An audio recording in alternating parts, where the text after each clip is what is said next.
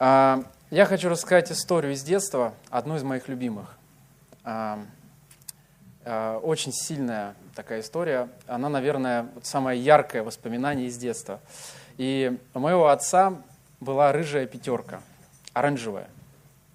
Такой ВАЗ-2105, знаете, вот такой есть. Это как семерка, только вот с прямым капотом.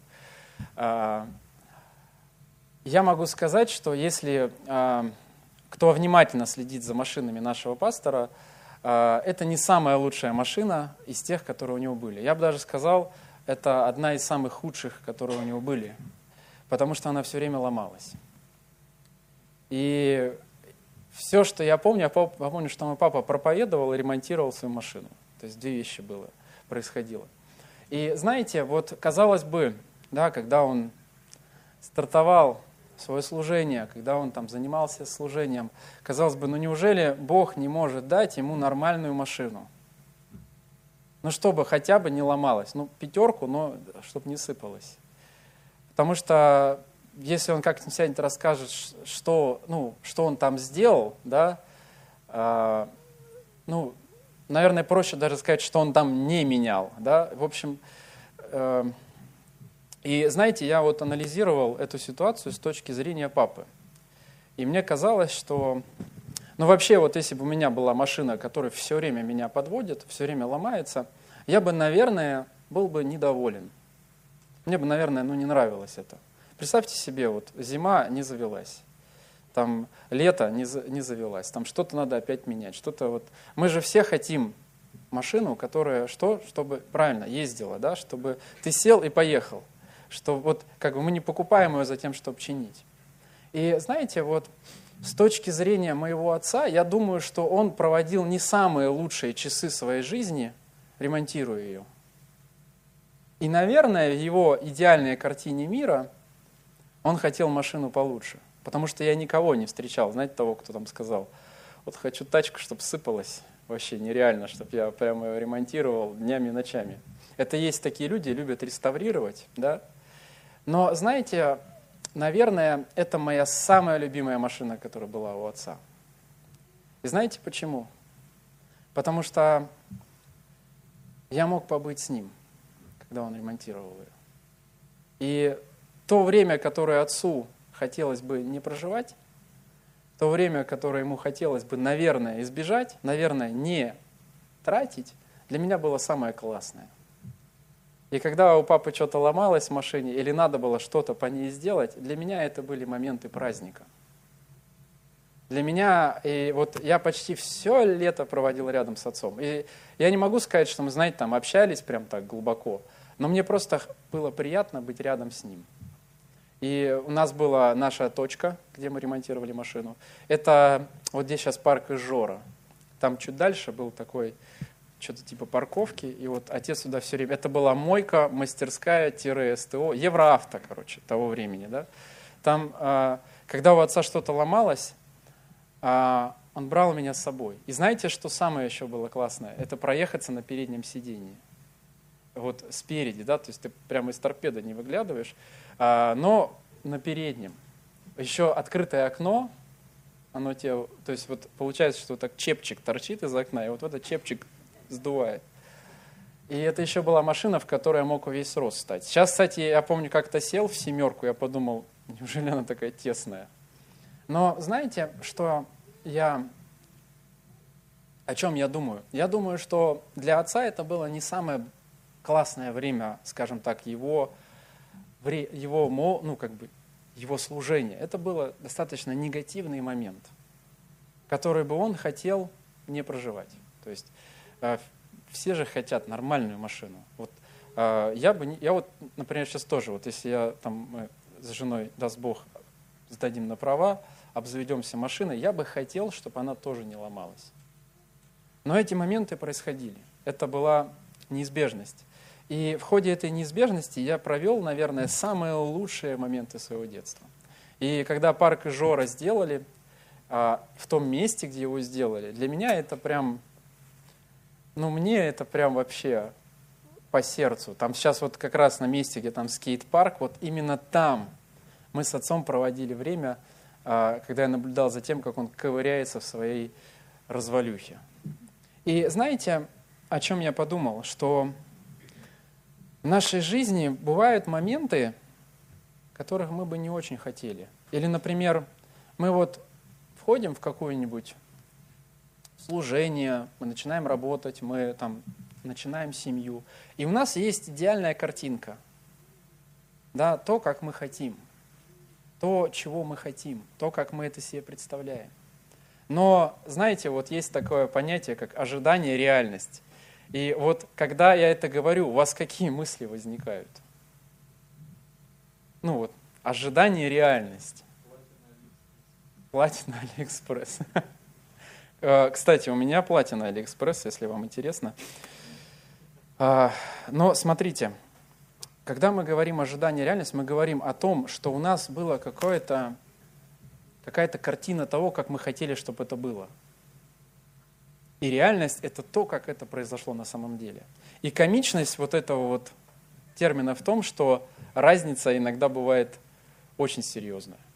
Вот я, например, э, не знаю, запомнили вы на Новый год наши печенюшки, которые мы спекли молодежкой, э, с голубкой. Вот у нас есть логотип – а, его тут нету. Но вы, вы видели наш логотип в Телеграме, да? И помните вот эту вот голубку? Она на логотипе, скажем так, на печенье она немножко отличалась. А, и мы пытались, я, жалко, у нас э, очень трудно скинуть на телефон, ой, на компьютер фотки, но там э, эту голубку пытались спасти, знаете, как под клювом еще улыбочку нарисовали. И два глаза с одной стороны, то есть вот тут. Ну, в общем, это было как раз-таки ожидание реальности. И знаете, бывает такое, что вот мы заходим в служение, а, и в нем, или там в работу, и в нем начинают происходить вещи, которые бы мы не хотели. А, причем я говорю не про те вещи, когда мы сами себе, а, вот, например, ты, у тебя машина ломается, потому что ты пользуешься неправильно, или ты ее не обслуживаешь как нужно – а когда она просто ломается в силу возраста. Да, то есть, когда происходят какие-то негативные события в нашей жизни, которые не сильно от нас зависят, на которые мы ну, повлиять не можем. Да? Можно сказать, знаете, там, Господь, Он посылает испытания, но есть такие испытания, что кажется, слушай, ну,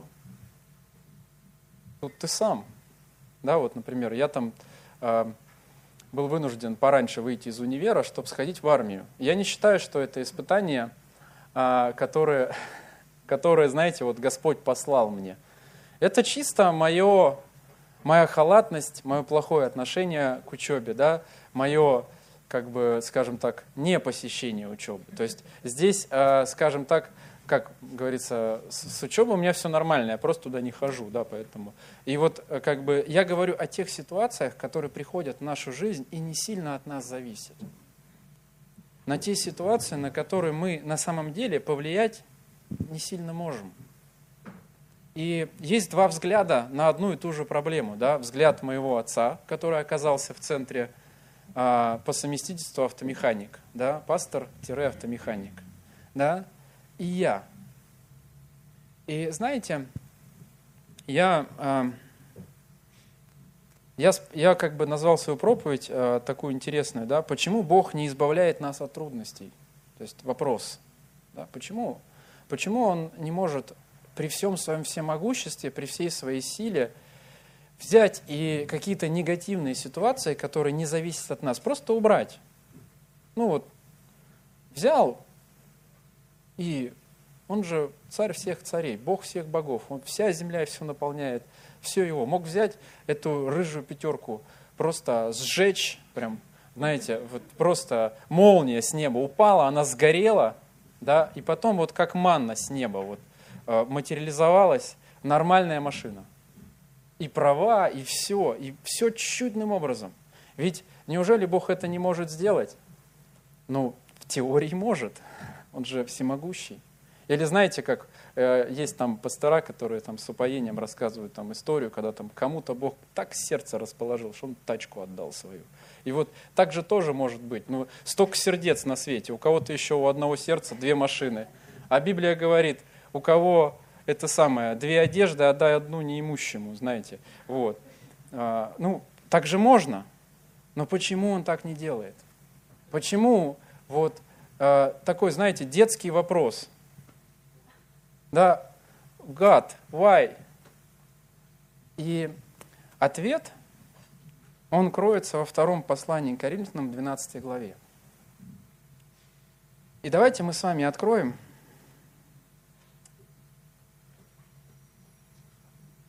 12 главу. Я буду читать в современном переводе. Витя будет высвечивать синодальный. Мы заодно сейчас будем это а, сверяться. И, кстати, то, что сказал Витя, очень совпадает с тем, что я говорю, поэтому вот здесь будет а, ссылка на его проповедь. Переходите, это для тех, кто потом будет запись смотреть. И вот смотрите, апостол Павел, 8 стих, 12 глава, 2 послания к Коринфянам. Апостол Павел. А,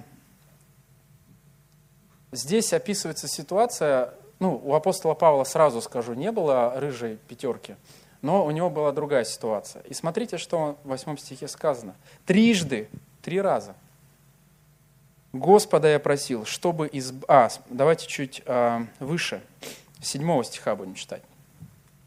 Чтобы не превозноситься безмерным величием полученных мной откровений, дана мне вплоть мучительная заноза, а здесь, чтобы я не превозносил чрезвычайностью открыть, да он мне жало в плоть. Вот это вот жало в плоть, это, наверное, самая загадочная вещь, э, которая вот есть в жизни апостола Павла. Никто не знает, что это такое. Ну, точно никто не знает, что это такое. Но у него было, э, смотрите, здесь э, в современном переводе сказано «мучительная заноза». И там в скобочках в Кулакова написано в Библии под переводе Кулакова, в современном переводе, посланник сатаны избивает меня.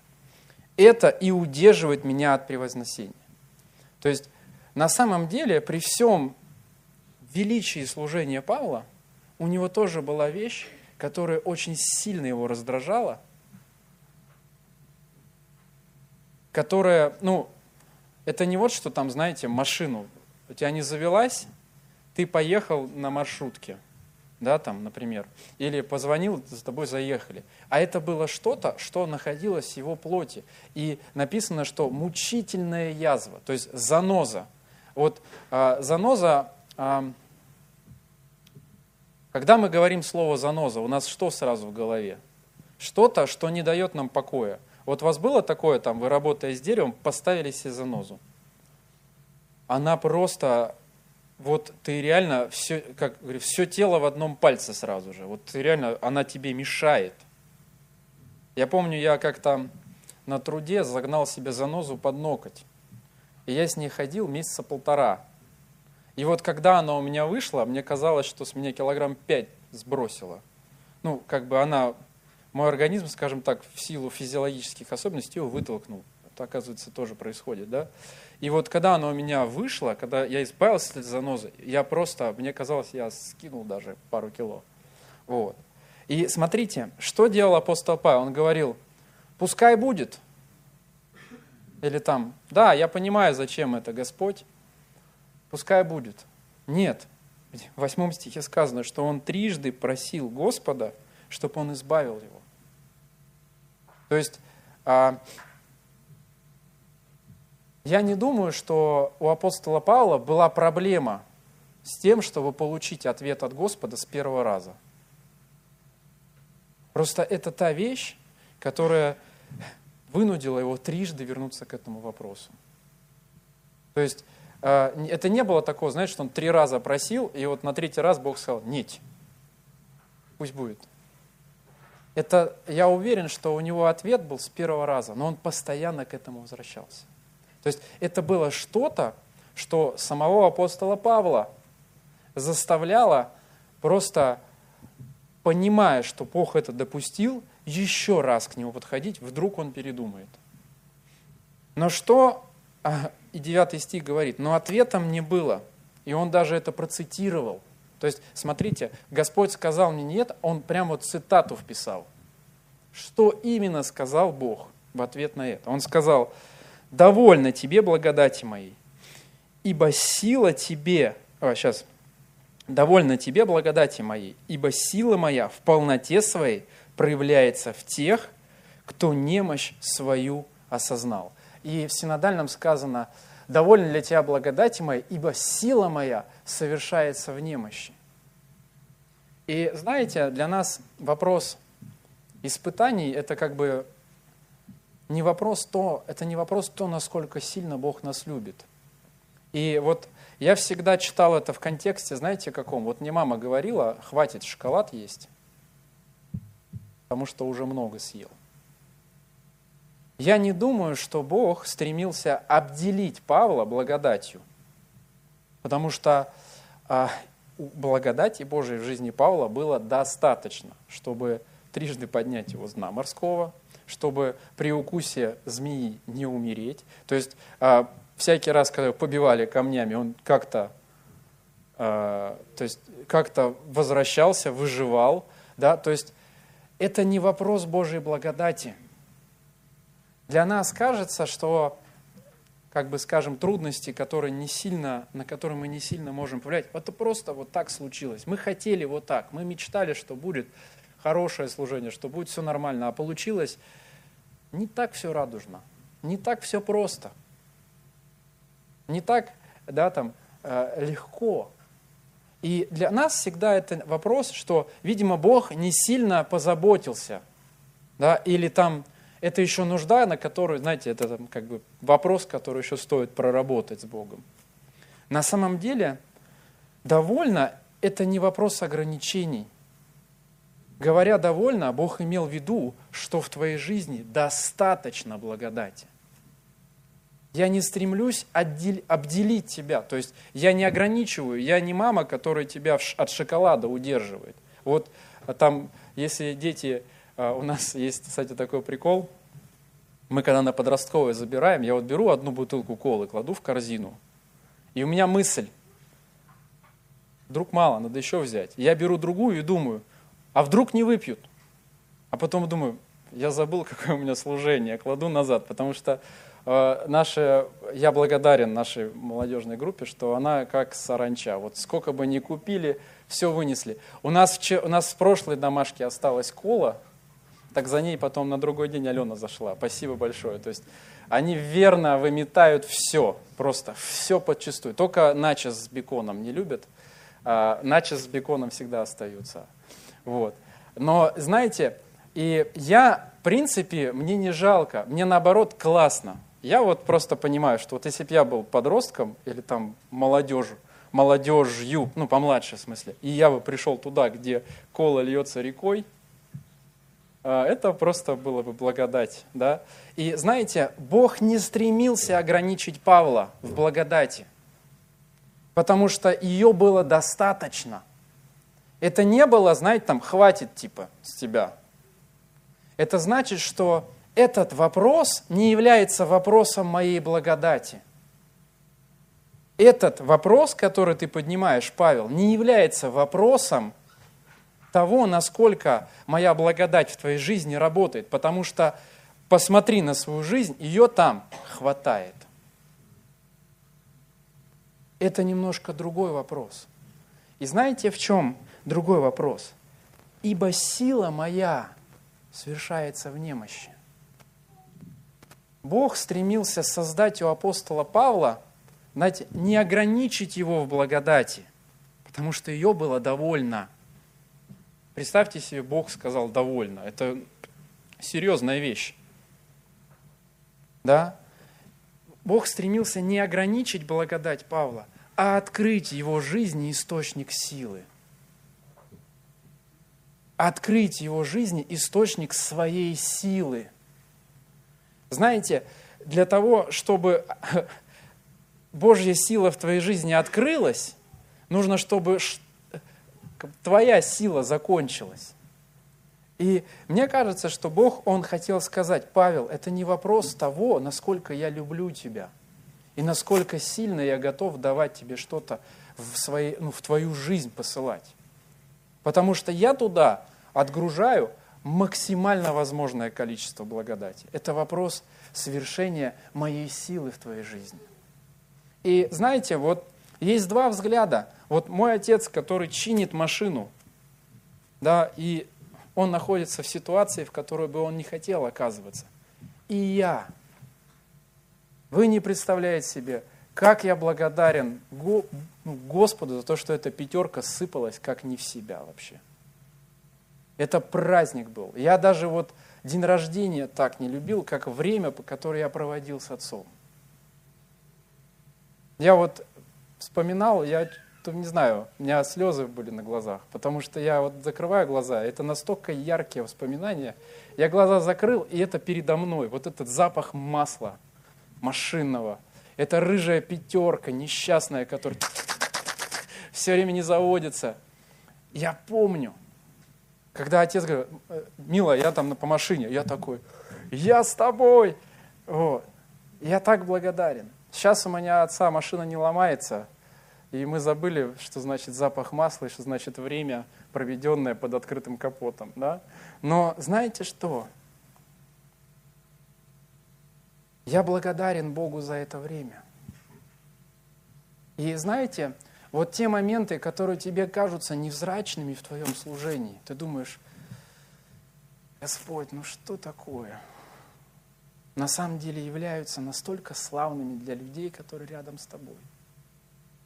Представляете себе, как было хорошо людям с Павлом, который не заносился, которому не сносило голову от его призвания, который адекватно себя оценивал.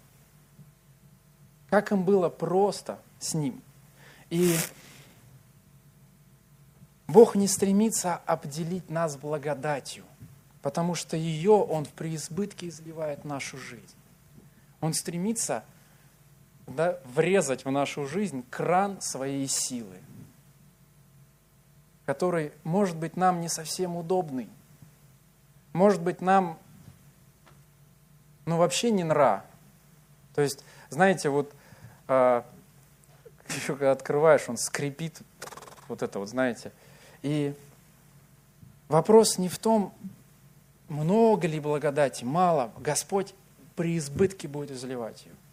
Но источник Божьей силы, он должен быть в твоей жизни. Именно поэтому у тебя не все так идеально. Именно поэтому ты иногда сталкиваешься с тем, что ты понимаешь, да я вроде все попробовал. Знаете, как в той шутке, как этот э, звонит, говорит, слушай, машина не заводится. Он говорит, свечи смотрел, смотрел. Молодец. А по колесу, колесо пинал, пинал. Ну тогда я не знаю, в чем дело. Вот то же самое, знаете, и надо, надо а, надо и нам также приходить и говорить, слушай, Господь, я вообще не знаю, в чем дело, почему? В инструкции было по-другому. Да? Я, я вот, как бы, я не могу, у меня не получается. Я рассчитывал, что это будет так, а это вот так вышло. Как, почему так? И знаете, а, вот как скажем так, немощь моего отца относительно машины стала для меня поводом больше проводить времени с отцом. Так же и для нас. Наши какие-то немощи, наши какие-то невзрачности, слабости, они должны быть поводом больше времени проводить с отцом. Я просто, я уверен, что э, у меня отец когда-то, например, крутил эти я, кстати, знаю, что можно тринадцатым ключом, по-моему, разобрать э, девятку всю. Одним ключом.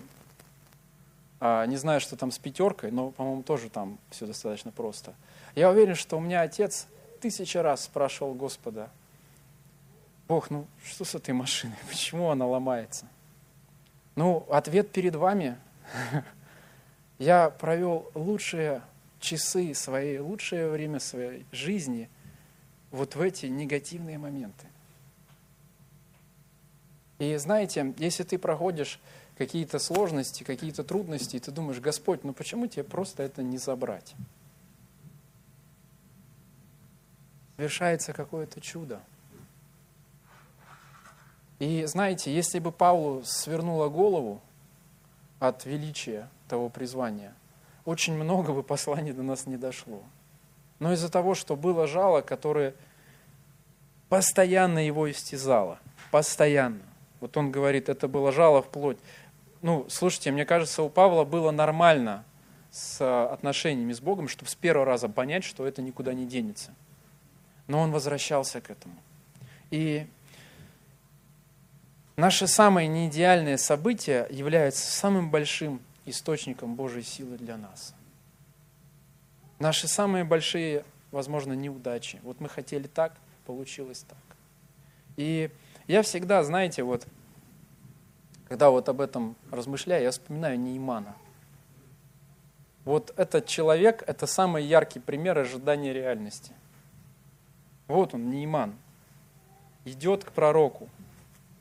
У него в голове предрассудки на, на тему того, как это будет, что он выйдет, возложит руки, и там все будет небо, все. И знаете, и вот он приходит, и все вообще не так. Выходит слуга, причем, если там дальше Библию читать, не самый лучший вообще слуга. То есть из всех слуг, которые были в Библии, он не самый образцовый, да. То есть, э, да, но выходит и говорит, слушай, иди вот в Иордане, окунись.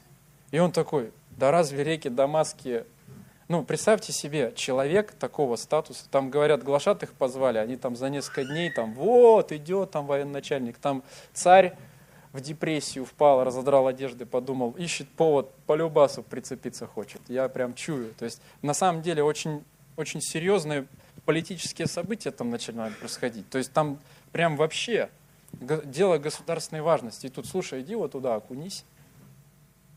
И вот, казалось бы, я так себе это все представил, это будет так круто, это же пророк. Я еще с этим пророком, я ему еще кучу гостиниц везу. Да, там, все. Нет, вот так простенько. И знаете, и вот в этой простоте, в этом смирении и открылась Божья сила в жизни Неймана.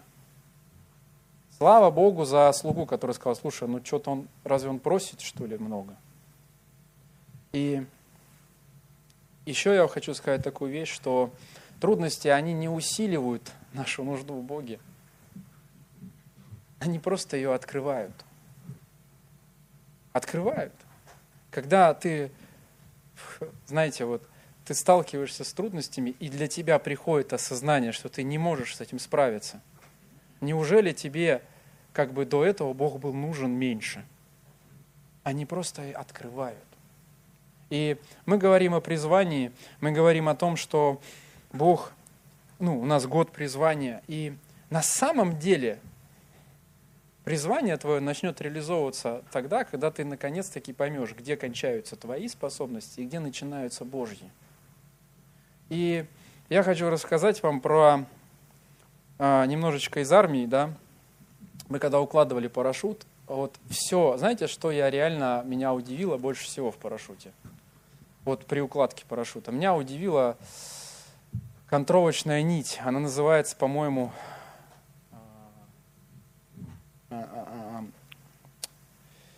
ШХБ-20, по-моему, называется. Это такая контровочная нить. Я сейчас объясню, почему ШХБ и почему 20. А, шнур хлопчатобумажный 20 категории. Знаете, какая его задача? Вот а, основной парашют вытягивает стабилизирующий. Если вы когда-нибудь видели веселых этих парашютистов, которые летят, и за ними такой маленький парашютик. Маленький. И знаете, в чем зад... этот маленький парашютик, он не способен удержать человека. То есть, в принципе, если ты основной не раскроешь, то ты разобьешься. То есть у этого маленького парашютика есть предназначение. Это вытянуть основной купол. И когда ты выдергиваешь кольцо, ну, упаси Боже, дергать кольцо, я не дергал, у меня сработал таймер, потому что потом это кольцо искать неохота. Вот. Э, или отжиматься за то, что его потерял. Поэтому у меня кольцо было здесь, я ждал, пока сработает таймер. И знаете, вот этот маленький парашютик, если он не раскрыт, он основной купол не вытянет. И его также укладывают и э, как бы помещают такую небольшую камеру – и эту камеру ты цепляешь специальному тросу в самолете.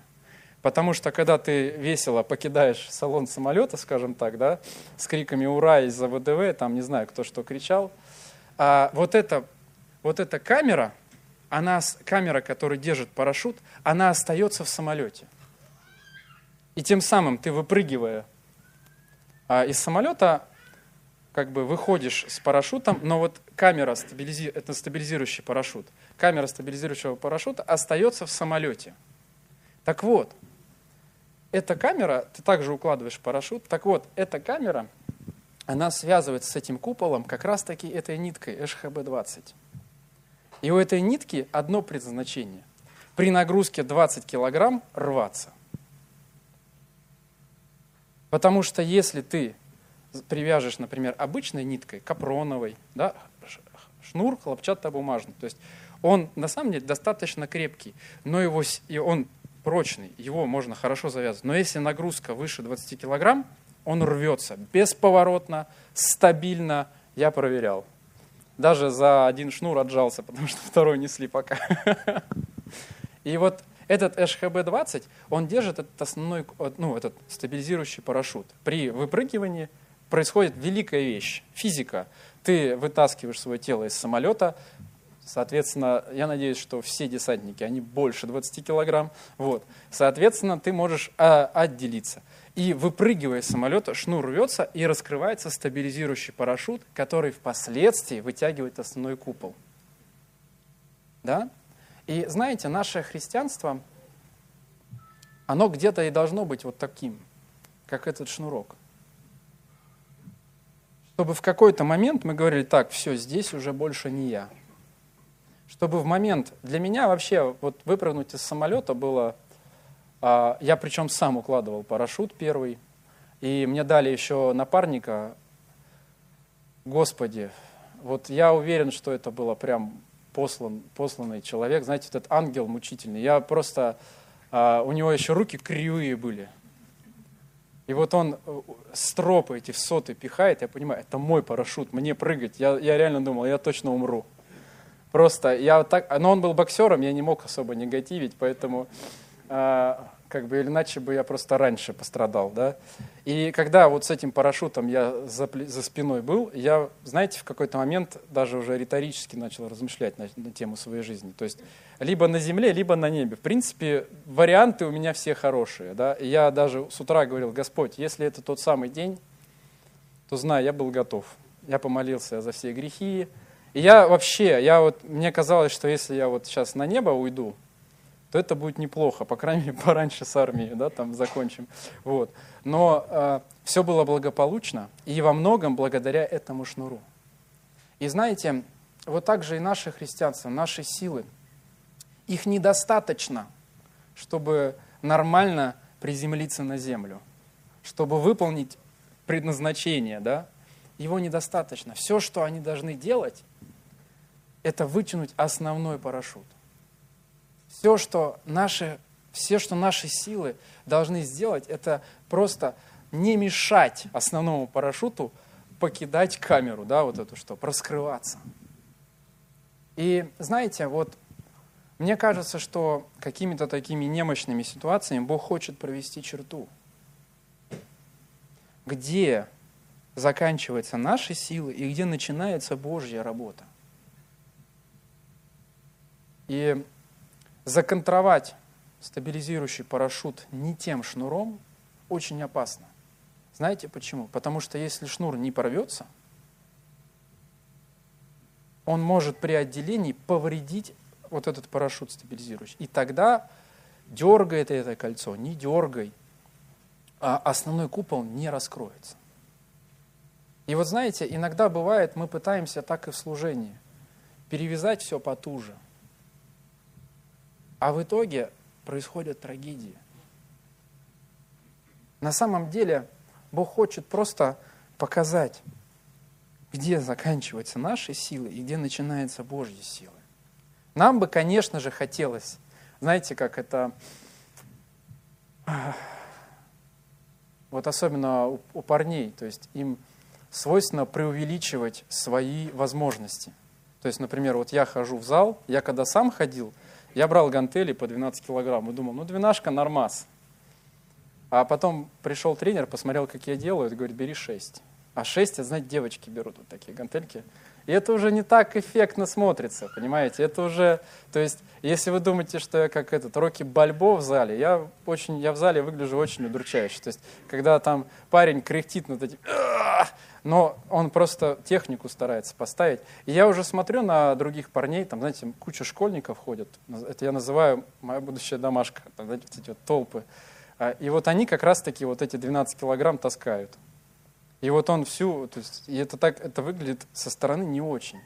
И знаете, и это как бы тема, что вообще мы, как бы нам свойственно преувеличивать свои способности. Да, то есть мы, да я вот так могу. И нам кажется, что вот наши границы, наши силы, да, мы справимся. Сто процентов справимся. При, преувеличивать свои силы. И знаете, нам бы хотелось, всегда возникает трагедия, что а, когда мы понимаем, сколько на самом деле у нас сил. То есть, ну, мне понадобилась э, какая-то доля смирения, потому что э, ты, вот, что бы ты ни смотрел, по спортзалу, по всему.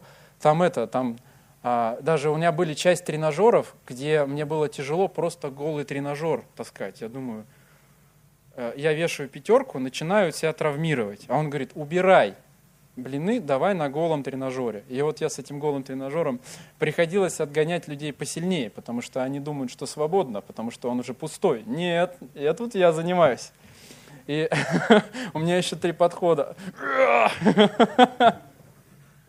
Но знаете что? А, нам свойственно всегда думать, что мы на самом деле способнее, чем, чем как бы есть. И именно поэтому приходит разочарование. Что мы на самом деле вот этой границы, где включается Божья сила, для нас почему-то это страшная трагедия. Но на самом деле мы должны, знаете, вот как вот это контровочный шнур этот, ШХБ-20, в какой-то определенный момент просто сокрушаться и говорить, Господь, дальше твоя очередь. И просто вытягивать основной купол. Потому что на, на стабилизирующем парашюте очень сложно выжить при приземлении. Вот так. И знаете, что сказано в 1 Петра? Сказано следующее. 1 Петра, 5 э, глава, 6 стих. «Итак, смиритесь под крепкую руку Божью, да вознесет вас в свое время. Все заботы ваши возложите на Него. Почему? Ибо Он печется о вас». Знаете, возможно, да, там сейчас должна быть эта мотивирующая речь. А, да, это, кстати, по поводу мотивирующих речей – это вот к Маше. А, я помню, Тёма, когда э, валялся на диване, ничего не делал, ему Маша кидала всякие мотивирующие видосики. Я просто, меня это, меня это так растрогало, я думаю, это так мило. То есть, причем кидает эти видосики с Дуэйном Джонсоном, знаете, этот, этот Скала Джонсон, который такой накачанный, давай вперед. И когда Тёма мне рассказывал, я думаю, это лучшая мама вообще. Такой, знаете, тонкий намек на очень толстые обстоятельства. Но, в общем, смысл-то какой?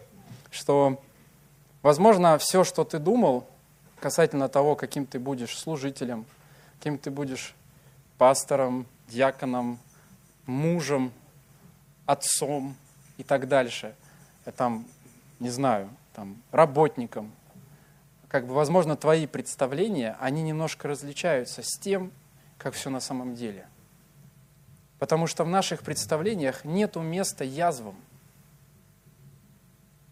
Нету места. Мы, мы никогда не думаем, так, вот я буду таким сотрудником, который будет прям жгучее желание поистерить на совещаниях. У меня вот, знаете, как бы ну да, у меня, знаете, как бы не, в моей картине работника такого нет. Но в реальности я с этим сталкиваюсь. Когда, знаете, гнев там, под, под, ты закипаешь как чайник. Но, знаете, возможно, наше, то, как мы себе это представляли, не, ну, как бы не учитывало язвы, которые в итоге Бог послал нам. Наши какие-то немощи, наши какие-то нетерпения, наши какие-то срывы. Э, то, что мы думали, что э, я вообще до свадьбы думал, что я буду прекрасным мужем. Но я понял, что на самом-то деле это дорого стоит быть хорошим мужем, потому что иногда ты не хочешь платить за хорошего мужа, ты хочешь продолжать лежать на кровати. И когда тебе счет выставляют, ты такой думаешь, э, это не то, как я себе это представлял. И, возможно, знаешь, ты такой думаешь, вот, я буду там мотивированно работать, я буду просто... И потом среда, и ты такой думаешь, так. Поэтому, знаете, в нашей жизни мы не учитываем момент язв, которые истязают наше тело, истязают нашу душу. И нам кажется, что вот мы были бы хорошими служителями, но по факту мы боремся с внутренними какими-то неуверенностями, с какими-то страхами, с волнениями. Или там, знаете, человек что-то сказал. Я помню, когда начал заниматься подростковым, а, меня одна девочка позвала на разговор по этому поводу и два часа объясняла, почему я для нее не лидер буду. И я подумал, отличное начало. Я именно так себе это и представлял. Но, знаете, я благодарен за тот разговор, потому что он заставил меня задуматься, а что на самом деле значит быть служителем молодежным? Да, вот я сейчас, меня рукоположили на пастора, и меня ждет много сюрпризов, хороших вещей, а, где я просто, как вот этот шнур, должен буду разрываться и говорить, Господь, дальше Ты. Потому что я не могу. Я не умею, я не знаю. Я думал, что у меня, я думал, что я все знаю. Да, обычно суперинвесторы – это люди, которые без денег. Они точно знают, что сделать с деньгами. Поэтому, знаете, я бы хотел помолиться за то, чтобы мы вот эти краны Божьей силы не стеснялись. И знаете, вот апостол Павел говорит в послании к Коринфянам, он говорит следующее. Когда он понял идею Бога относительно того, той немощи, которая была у него, он сказал, «Потому я и буду охотнее» в седьмом стихе, ой, Э, нет, не в седьмом стихе, в девятом стихе. «Потому я и буду охотнее всего хвалиться своими немощами, чтобы сила Христова пребывала во мне. Вот и радуюсь ныне я немощам, унижением, нужде, гонением и притеснением ради Христа превозносимым.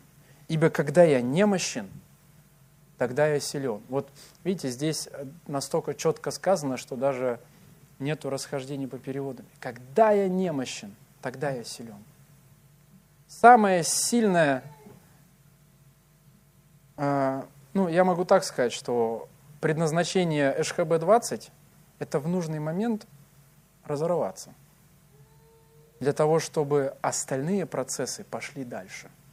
Вышел стабилизирующий парашют и впоследствии вытянул основной купол. И десантник при приземлении не пострадал. И знаете, я благодарен воздушно-десантной службе Российской Федерации за ШХБ-20. Потому что благодаря вот этой маленькой ниточке я сегодня живой и не переломанный. Вот так же само должно быть и наше сердце. Оно должно, знаете, просто смиряться под крепкую руку Божью. Вот знаете, чуть, чуть поднажало, ты все, Господь, я перед тобой – Просто веди меня, укрепляй меня, наполняй меня.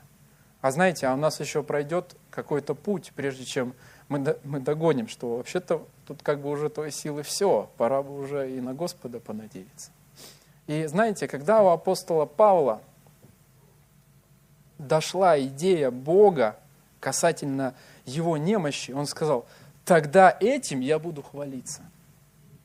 Тогда этим я буду как бы охотно об этом говорить. Я не стесняюсь говорить о том, что да, у меня есть жало, да, мне тяжело, но зато я не зазнаюсь, потому что во мне открывается сила Божья.